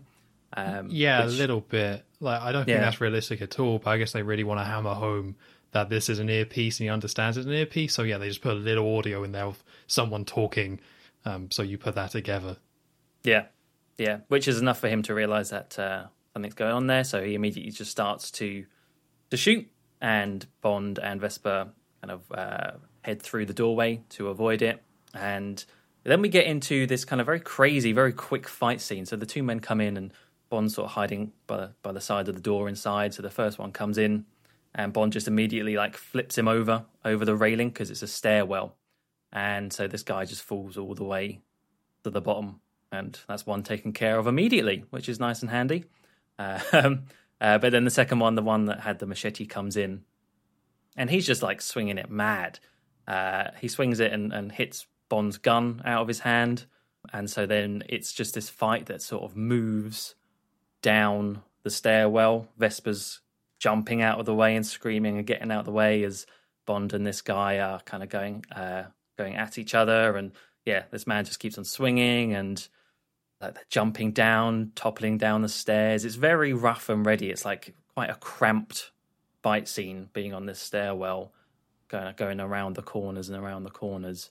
Yeah, it's quite intense very quickly. The music is like going mad at this point. The the, the score anyway, uh, and Vesper still trying to run out the way. She gets down to um, the bottom where there's like an escape door. She's trying to like the one that you push, and she's trying to push it open, but locked or jammed or something, so she can't get out.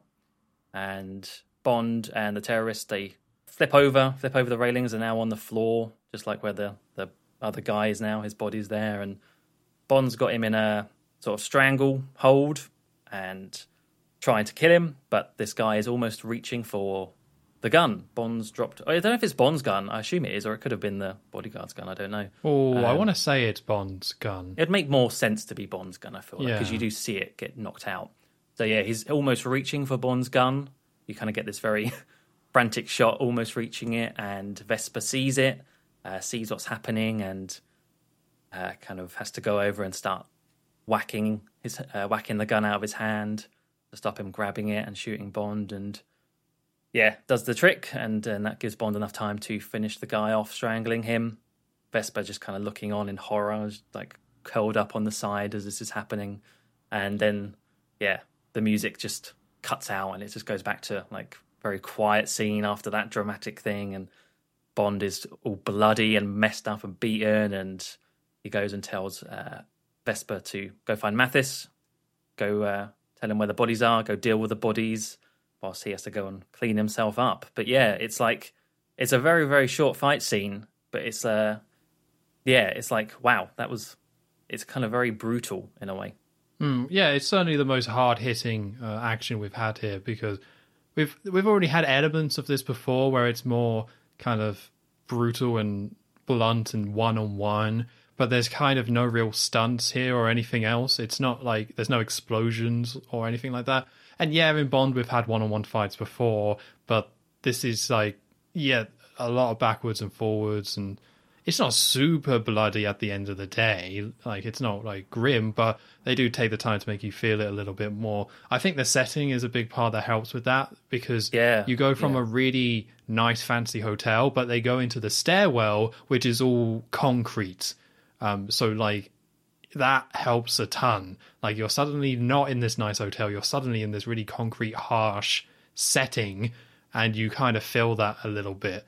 Um, and I like the whole thing of like, yeah, they're continually fighting down the stairs backwards and forwards. It it moves quite a lot. They are falling down these stairs almost while fighting, and that works quite well. Something I didn't really like is how like they really had to force Vesper to be in this scene. And it just looks really silly to me because Vesper is like behind them going down the stairs and they're fighting down the stairs, but she's trying to get away and they just keep like accidentally following her all the way down the stairs. And she's just like trying to, it's, it's a bit silly uh, for my liking. Um, I mean, it pays off because the la- the last moment of Bond choking out the guy and Vesper then choosing to help is is pretty rough. Uh, it's pretty tough, uh, and it, that bit works really well. But unfortunately, they wanted to have like we need Vesper to be in the scene, and we also want this kinetic, brutal fight scene of these two people punching and swiping at each other all the way down the stairs. So they just kind of had to have Vesper follow them in this really silly way. So it's still really effective, uh, but that detail feels a little bit off. Like they had to write her to still be in the same scene for all of this, which starts off with they both go up to the same floor. Which I'm assuming that Bond's room is on the same floor because otherwise, why wouldn't Vesper go to the room? So I'm assuming that it's actually on the same floor. Um, But it can't be though, because then why does she go to the lift? Uh, well, maybe it's that's a higher good up. point, yeah. Maybe I guess maybe like they yeah, but then why did she get out? Oh, I don't know. I don't know. Yeah, it feels like they had to do some writing gymnastics here to put her in that Yeah. situation, and it pays off. It's a really good final moment, and it, you really do feel it. But it, it's a bit daft. Um, maybe it's. I've said this before multiple times already in this episode. Maybe it's because I've seen it so many times that it stands out, but it feels a little bit daft. All that, but again, it's still a really effective scene in terms of having this more brutal fight scene and having that moment at the end of Vesper helping out Bond and Bond being very bloody and bruised. That stuff still works super well. So still very good stuff at the end of the day. Yeah, even though even if it was a bit clumsily, because you're right, it, it is a little bit like the way they do that about how how he, she has to be with Bond. I still think what it sets up for in the next couple of scenes is is worth it for for like you know getting that. Well, we'll talk about it, but yeah, I think it is worth it.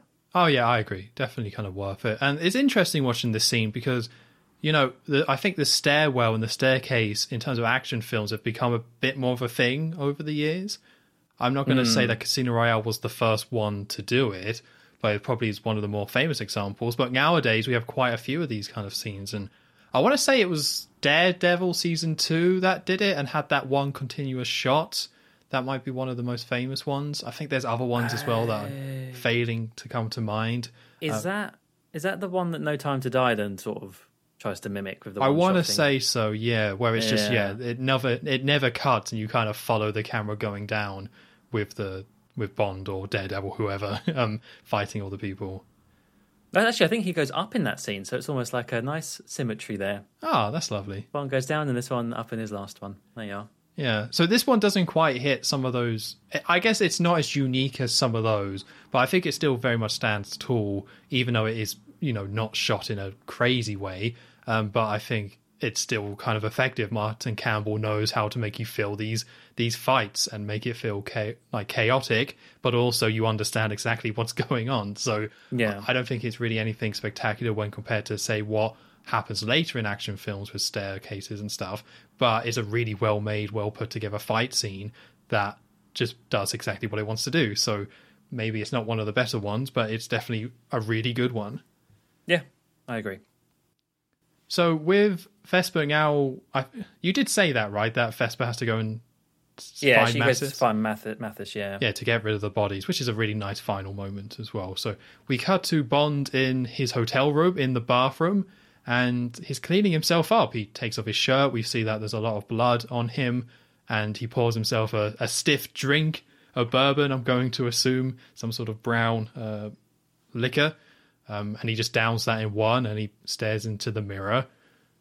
Well, and that's kind of it for that bit. Um, but it's shot very differently to anything we've kind of seen. It's almost like he's a bit dazed and confused with the way it's shot. The the lights feel very bright. A lot of the camera shots are quite zoomed in as well, and you also get that extra moment of him looking at the mirror, which I don't know exactly what you're supposed to be thinking, but or Bond's supposed to be thinking, but it does give you that extra second of breathing room, I guess, or that extra second to think about what just happened, which is never a scene you would see in any other Bond film. Him kind of contemplating and almost like mentally resetting himself um, so he can get back to the job. Yeah, yeah. I mean, at the beginning of the scene where he's kind of uh, cleaning the the cut on his head, I think it's just saying about Craig's eyes as well. We're gonna keep talking about. I'm gonna keep talking about Craig's eyes, but like the the expression he's pulling there is one that I've and you never see Bond like it, he looks like he's wincing. It looks like he's in actual pain, like not just the the stunt pain of like Roger Moore going oof or anything. Like he's actually cleaning himself up after a really nasty fight and and his face really sells that like it's such a such a simple thing that they've, they've never really done before but it, it it adds so much just to have a proper like intense expression like that after a fight scene Yeah, I, I also really like how it just doesn't dwell on it too long. Like, yes, this is a more character driven Bond film, but when you think about like character driven films, they usually like really lean on these aspects. It's what you kind of talked about last time with Die Another Day, where it's all about, oh, the PTSD angle, which they completely ignored. But this one kind of brings in a little bit of that, but I think they didn't bring in a ton of that. So you're not really like being beaten over the head with it, which Yeah. I think is good. Like the ideas are there and it's you understand what's going on, but this isn't like yeah, it's not hammered into you. Um, so it's kind of showing these two sides of Bond, which is something we saw in the intro as well. So they have set up that idea, but it's just doing it in a very to the point manner. So you understand it, but it doesn't really distract too much from the Bond adventure that we're having. That's it. It's a very difficult thing that they had to do with this film, which I think they they pulled off nigh on perfectly. Is that it does? You're right. It does still have to be a Bond film. Like this isn't a six part TV series that you're going to get where you can go into the the inner mind of Bond and really like the the the, the psycho of him or the psyche of him. What's uh, I'm, sure he's a bit psycho, but yeah, um, yeah. Like they had to still have all the action and the fun and the comedy and the whatever that you you come to expect. But then if they they did want to try and have a bit more of that that character in there, so popping it in these thirty second scenes throughout is like all they could really do. And then you know there are some bigger moments I suppose later on as well, but it's like it was a very delicate balancing act, and I think they they kind of nailed it. Yeah, it's stuff for you to think about about Bond. That was probably always the case. They're just adding it in now, and that's all Yeah. you need. That's all you need. Um, so, with that quick scene, we then cut back to the casino table where Le Chiffre is playing some chips, and and Bond shows up and he's all suited and booted again, looking very smart, looking quite chipper. And he shows up and sits down, and the Chiffre points out, "Oh, you've changed your shirt. I I hope this isn't making you perspire." And he he talks about, "Well, I won't start worrying unless I start weeping blood." Just stares at him. I never really, I didn't really get much from that line because is it meant to be that he's saying that because he, I don't, I, just, I don't know, I don't really get. I just think that's a very good. I don't think that's a very good like. Ooh, you got in there. Oh, what Bond hitting back at him? Yeah, I just thought it was a bit of a bad line to be honest with you. Um, That's just me though. Sorry. maybe I I Sorry, see Craig. it more as Bond is pointing out that he knows about that, whether that's common knowledge or not. But I would assume throughout the game maybe that hasn't happened. I don't. Yeah, maybe it is of. I just assumed it was more like I know that you can cry blood, so I'm just gonna point it out at you. I thought that too, but then I thought back to he's never really hidden it. I don't know. I'm, I'm overthinking this one line. It's okay. Yeah. Although I found this a little bit confusing because we know the Chiffre was meeting with the Ugandans. So I somewhat assumed initially that he was mocking Bond because he knew that he'd go into a fight. But we find out that he didn't know that at all later. Yeah. Like he has Yeah. no idea that Bond was fighting Ugandans. Like so this isn't him mocking him because he knows what's happened. This is him just mocking him because he noticed the shirt is different. So he's just trying to like be like, ha Any ha, little you dig. changed your shirt. Back on the school ground. Yeah, pretty much. Um, so they continue playing, and we don't really see much happen. We just know they've played a little bit more. So it's a quick cut, and it's back to Bond re entering the hotel room. And he sees that there's a smashed glass there, uh, a wine glass has been smashed. And he also hears that the shower is going. And he slowly opens the shower door, and he sees Vesper in the shower. But unlike a normal Bond girl, she is in her dress, in a ball, like fetal position kind of thing, just kind of shivering to herself, like really kind of closed off on the bottom of the shower. So Bond just slowly goes over and sits down next to her, sits in the shower as well on the floor, and she holds onto his arm and she kind of says, Oh, the, the blood on my hands, they won't come off because she helped kill the Ugandan man, and she's saying that the, the blood won't come off. So Bond takes a look at her hands and decides to suck on her fingers for for a bit. And it was like, Yeah. oh, all better. and they then hold hands. He holds onto her head, kind of puts the arm around, and then there's this slow zoom out showing them sitting alone in the shower as uh, they're just curled up together with the shower going. So overall, very, very good seeing this. I, I do want to just mention the sucking of the fingers. I don't I knew you were going to mention that. I don't think that quite works. I just don't. I know what they were going for. That Bond is going to help wipe the blood of the hands that she sees. I don't think sucking her finger works. Yeah, I, I think it's one of those things where you just have to sort of yeah. If you if you look at it too much, you're like, oh, that's a bit weird. But I think taking a step back from the scene, it's you just sort of let it pass. Um, because yeah, I, I really like this scene. As you say, it's that sort of it is it's the shower scene, but not as you have ever seen it before in a Bond film. It's not a sexy shower shower, shower scene. That's hard to say. Um, it's it's complete opposite. It's this very powerful, kind of harrowing scene instead, where and the thing I really like about this is that you know Vesper is the the Bond girl for this film, obviously, and in a lot of films, the Bond girls end up being like, oh, they're actually CIA, or oh, they are um, they the Chinese foreign agent, or you know, they're always something. So that's how they end up helping Bond and, and whatnot. But Vesper is just a normal person. She's an accountant. I mean, she has some secrets that we find out, but she is still a normal person, and she is reacting to how I think a lot of people would react and seeing a death like that and, and being involved in such nasty things as that. Like this is a true, um, like this sets her aside from just being another another Bond girl because it's it's actually it is affecting her what she's seen and they yeah they they really want to point it out and I just really like that they they go for this angle instead. Yeah, I think what they were probably going for was Vesper is a normal person, is actually being affected by this stuff that Bond kind of does somewhat casually, although not as casually as he normally does with this film. But where I think this actual strength of this scene is, is in setting up Bond's and Vesper's relationship and how they are kind of they're going through something quite horrible together, and he's there for her um, as she's kind of going through this horrible time. It's kind of like stripping down some of those layers. It's it's a much more personal moment, and the fact that they share this personal moment and Bond kind of helps her or is there for her in a mo- in a really down moment, kind of then sells a deeper connection that they are supposed to have later in the film.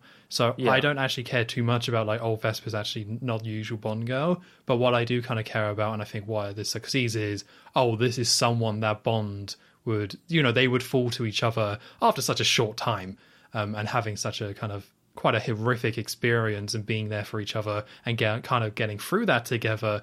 I think really sells it a lot better, um, especially for how little time they have to really develop this relationship. Yeah, I mean, at this point in the film, they haven't really spent too much time together. It's later on when you kind of see them more kind of falling in love, sort of thing. But this is like getting that ready, setting that up, and makes it all the more believable. The where they head together. So yeah, just that that final shot out where they're just you know sitting in the shower together, both fully clothed. It's as I say, it's very very powerful, very striking. And the music is great as well. This is where you hear Vesper's theme and uh, kind of that association to her, and it's uh, it's, it's nice. It's it's uh, it's sad. like you you look at it and you yeah, it's very different from what you've just been watching, um, and that's what's so good about this is it does hit so many angles. Is you know this is like what the beach scene in Goldeneye was maybe trying to be a bit more like, but uh, it, it this is just does it far more successfully. Yeah, just zooming out on them at the end. You don't get anything like that in the rest of the film. So it highlights it to be a little bit more unique. Yeah, And it's just interesting how we get all these scenes slot in around the casino uh, and the, the poker game. Because the poker game is the main attraction, but I think, well, that stuff is really solid. I really like the pacing of this whole section that you're getting this story in between that. And none of them really like overlap with the other ones in a negative way. It fits it really well. It's like really well edited and put together that you can enjoy the poker stuff, but get the plot develop outside of that and jump between the two in a way that it's really good. like it, Yeah. it's really well put together. yeah. I'm glad they did- they didn't just spend the whole of this act just at the table. that would have been dull. That would have been fine by me. Uh, but they, you know, they they they were smart about it, and they're like, okay, well, we'll go back, then we'll come out, then we'll go back, then we'll come out, and we'll set up all these little things around it. But they do keep the the card game mingled in, so you, there is still that underlying uh, plot point. But yeah, they can build upon it. So very good. Yeah, definitely. So we then cut to the next morning where we see Bond getting dressed in his hotel room. Uh, he peeks in on Vesper because they do have the two separate beds. So Bond sees Vesper still sleeping in her bed is getting changed. He then steps out onto the hotel balcony and he sees Mathis there overlooking the car park. And there's like somebody arguing with some police outside near some cars. So I think Bond asks, like, did you get rid of the bodies? And he was all like, yes, I definitely did. And he calls a phone number, and the trunk of the car then goes off with the phone. And the police open up the trunk and they find the two bodies in there of the Ugandans. And they both laugh. Um, and I think they talk about how, like, all because Le Chiffre doesn't know what has happened, it's just going to make him more paranoid about who's out there, like who killed the Ugandans. Because this is when it kind of confirms that he doesn't know that Bond did this, he just knows somebody did. So they're kind of using this to try and make him more paranoid. Um, and she's like, How is Vesper? I can't really remember what Bond says. I don't know if you do. I think she just says. I think he just says sleeping. All right, yeah, yeah, it's it's not much. It's just Mathis just asking, double checking.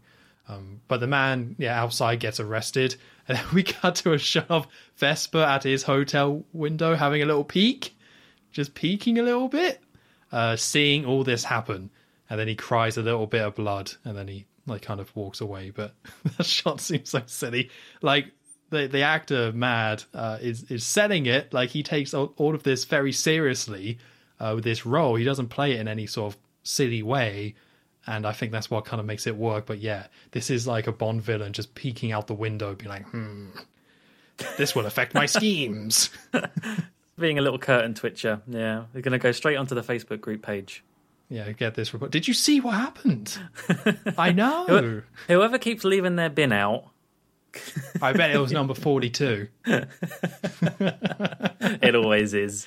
Always is. But um, so we fade back to the poker game, and that's something that's done with the editing of this, where there's quite a lot of different transitions here, uh, but they kind of save the fade mostly for the poker game. Like there's some fade to blacks and fade from blacks and stuff, but you kind of know when you're getting into the swing of things with the casino and the poker game because they fade to it. Like every time they go into a, a hand that's being played, it's a fade, uh, which I think was a very nice choice. It makes it feel a little bit more personal.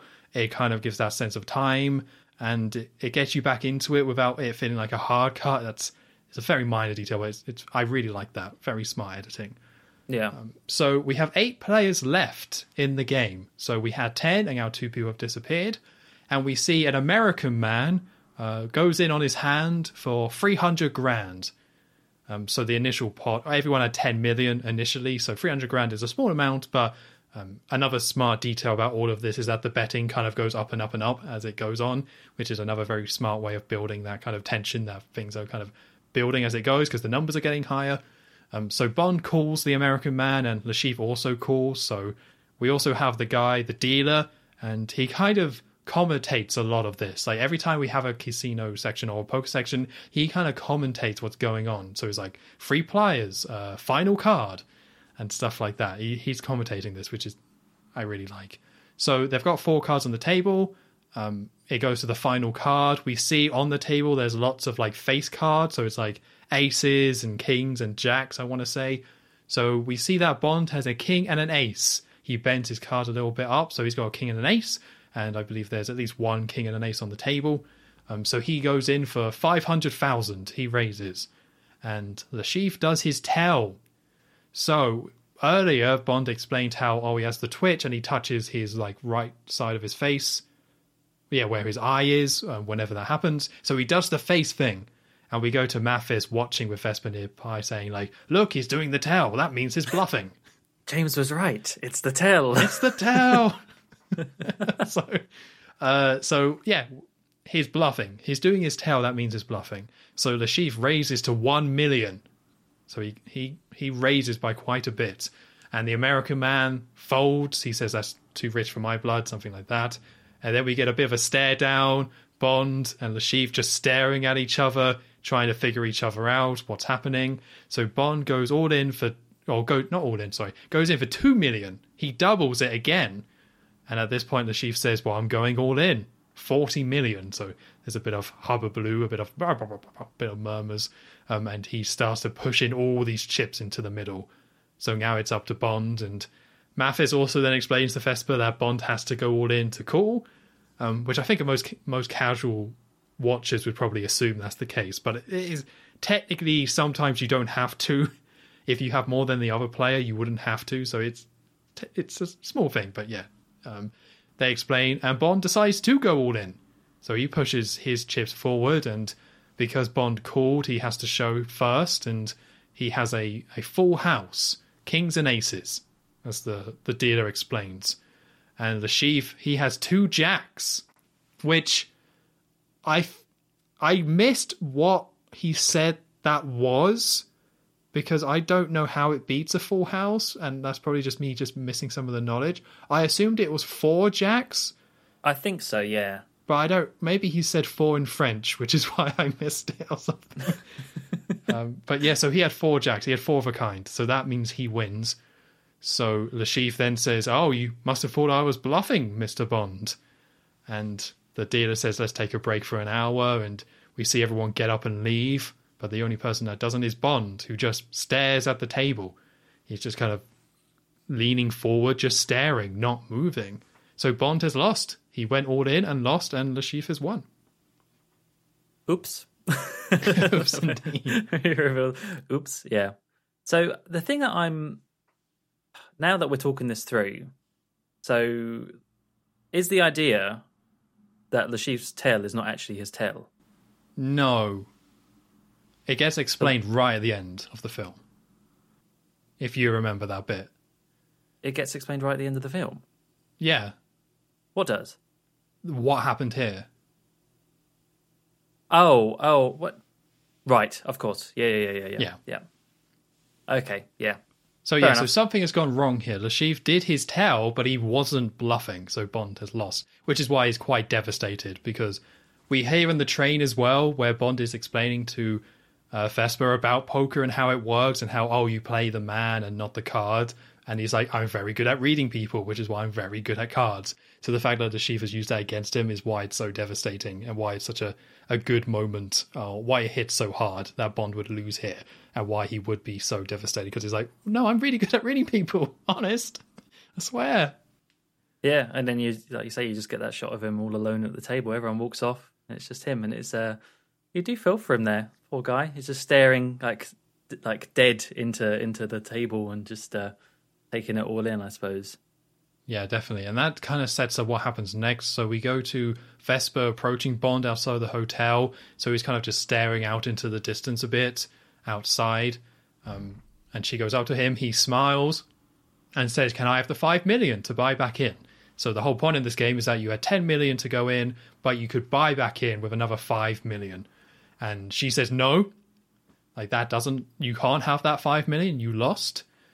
Um, so, and something about like, oh, we don't want the British government funding terrorism. I think she uses that line again. But Bond is saying like, I can beat him. I, I made a mistake, but I can beat this guy. And she's like, no. And Bond starts to get like very mad at this point. And Vesper starts saying, oh, this is not about the game or the mission. This is all about your ego. Which I get a little bit annoyed about Vesper saying ego because they really like Vesper has certain buzzwords and she just says ego. This is about your ego. Your ego can't fit in this list lift, and it get mm, it bothers me. Um, but Bond doesn't like this either, and says, "Oh, he calls her a, a bloody idiot."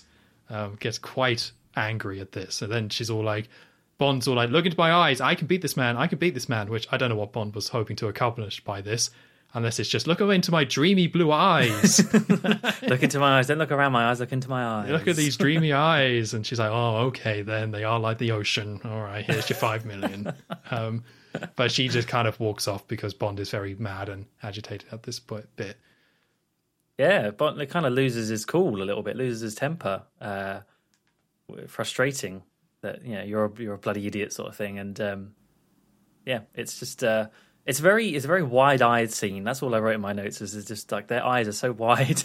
you're right, very very blue eyes from from Bond, but yeah, they're both just like staring at each other, and yeah, it's it's kind of it's kind of nice to see Bond lose his temper like that, lose his cool anyway, and and kind of not be in control now because she's the one in charge of the money, and she said no, and that's that. He's got to. That's all. that- That's all he can do now. I still don't get it though. Like this scene doesn't work that well for me. I do like Bond getting annoyed because it is like Bond. I think ultimately it's all about controlling the situation, right? And when he's in control of stuff, and he has now lost control of this. He doesn't know what has happened. Like he usually relies on his skills and you know, and he he keeps calm because he's in control and he knows what's going on, even if it doesn't always seem like it. He has confidence in it in himself, and it's almost like his confidence going. So seeing that side of it when something has gone wrong, I think totally makes sense, and I think Craig pulls it off well. But yeah, I don't know. I don't really buy Vesper just battering on about the ego again. I think it's lame. I think it's just a bit lazy writing. Where really Bond should get the five million. Like, what is she suggesting? Let's just go home sorry. like, no, like, surely you would give. I know, like, Bond needs some time to cool down, but just being like, this is about your ego, it's like, well, I guess it probably is to a certain extent, sure. But it's like, I, I, I liked before how in the hotel reception they both made good points, and it just depends which side of the coin you, or which side of the argument you want to land on. This one, I don't think she does. I, I think it's a little bit off and awkward, and it's more about Bond being mad at her and getting all bent out of shape, which is why it's really a no. Um, because give him the bloody money, bloody idiot. A bloody idiot. Yeah, no, that's true. She doesn't really say much else, does she, apart from the ego stuff, which M says a little bit about as well. That's that's, that's the word of the film is ego. It's all about your ego. I know it's yeah, it gets a bit too much. So we then cut to Bond at the bar, and the guy says, "Here's your vodka martini," or he orders a vodka martini, I think. And the guy's all like, "Do you want to shake it, shaken or stirred?" And Bond says, Do I look like I give a damn? What? Goodness. No. So yeah, that's What? why I think that drink is a vodka martini because that's just what he orders then, a vodka martini. But he doesn't ask for all the whatevers. I guess not. But it's like if he had a drink that he liked before, why would he order a martini that's really similar to it but not it? Hmm. Maybe he should have gone back to the large Mount Gay and soda. yeah. Shaken or stirred? He won that game. yeah, exactly. That's what I'm saying. That's his good luck charm. Yeah, I mean, he would be extremely drunk by this point. That's something they don't touch upon. that is true. He would have Yeah, had so many that. of these vodka martinis, which has so much alcohol in. Lucky to be When alive. he, yeah, when he downed the drink in front of the mirror, I was thinking that like, hmm, you are going to be playing a card game soon. But hey, it's Bond, I guess, isn't it? So yeah, that's all part of it. All part Yeah, of the fun. yeah. But I think the line is here because it's the it's you know it's flipping in on its head, right? Shaken Yeah. or stirred. It's like, do I look like I give a damn? Which I don't mind. It's fine. Um, it was it was really cool the first time. Like it was a really cool subversion the first time. But when I watch this again, I'm just like, uh, uh, Yeah, I don't, I don't really think about it too much now because, like you say, I guess you just know it's coming. And and also, does Craig ever eventually say shaken, not stirred? oh, I'm sure he does. Almost Yeah. certainly not in the next one, but he must. no, no. So yeah, I guess it's just a little a little wink to the audience. And it's like it's yeah fun the first time, but then it's you just kind of move on, don't you? yeah.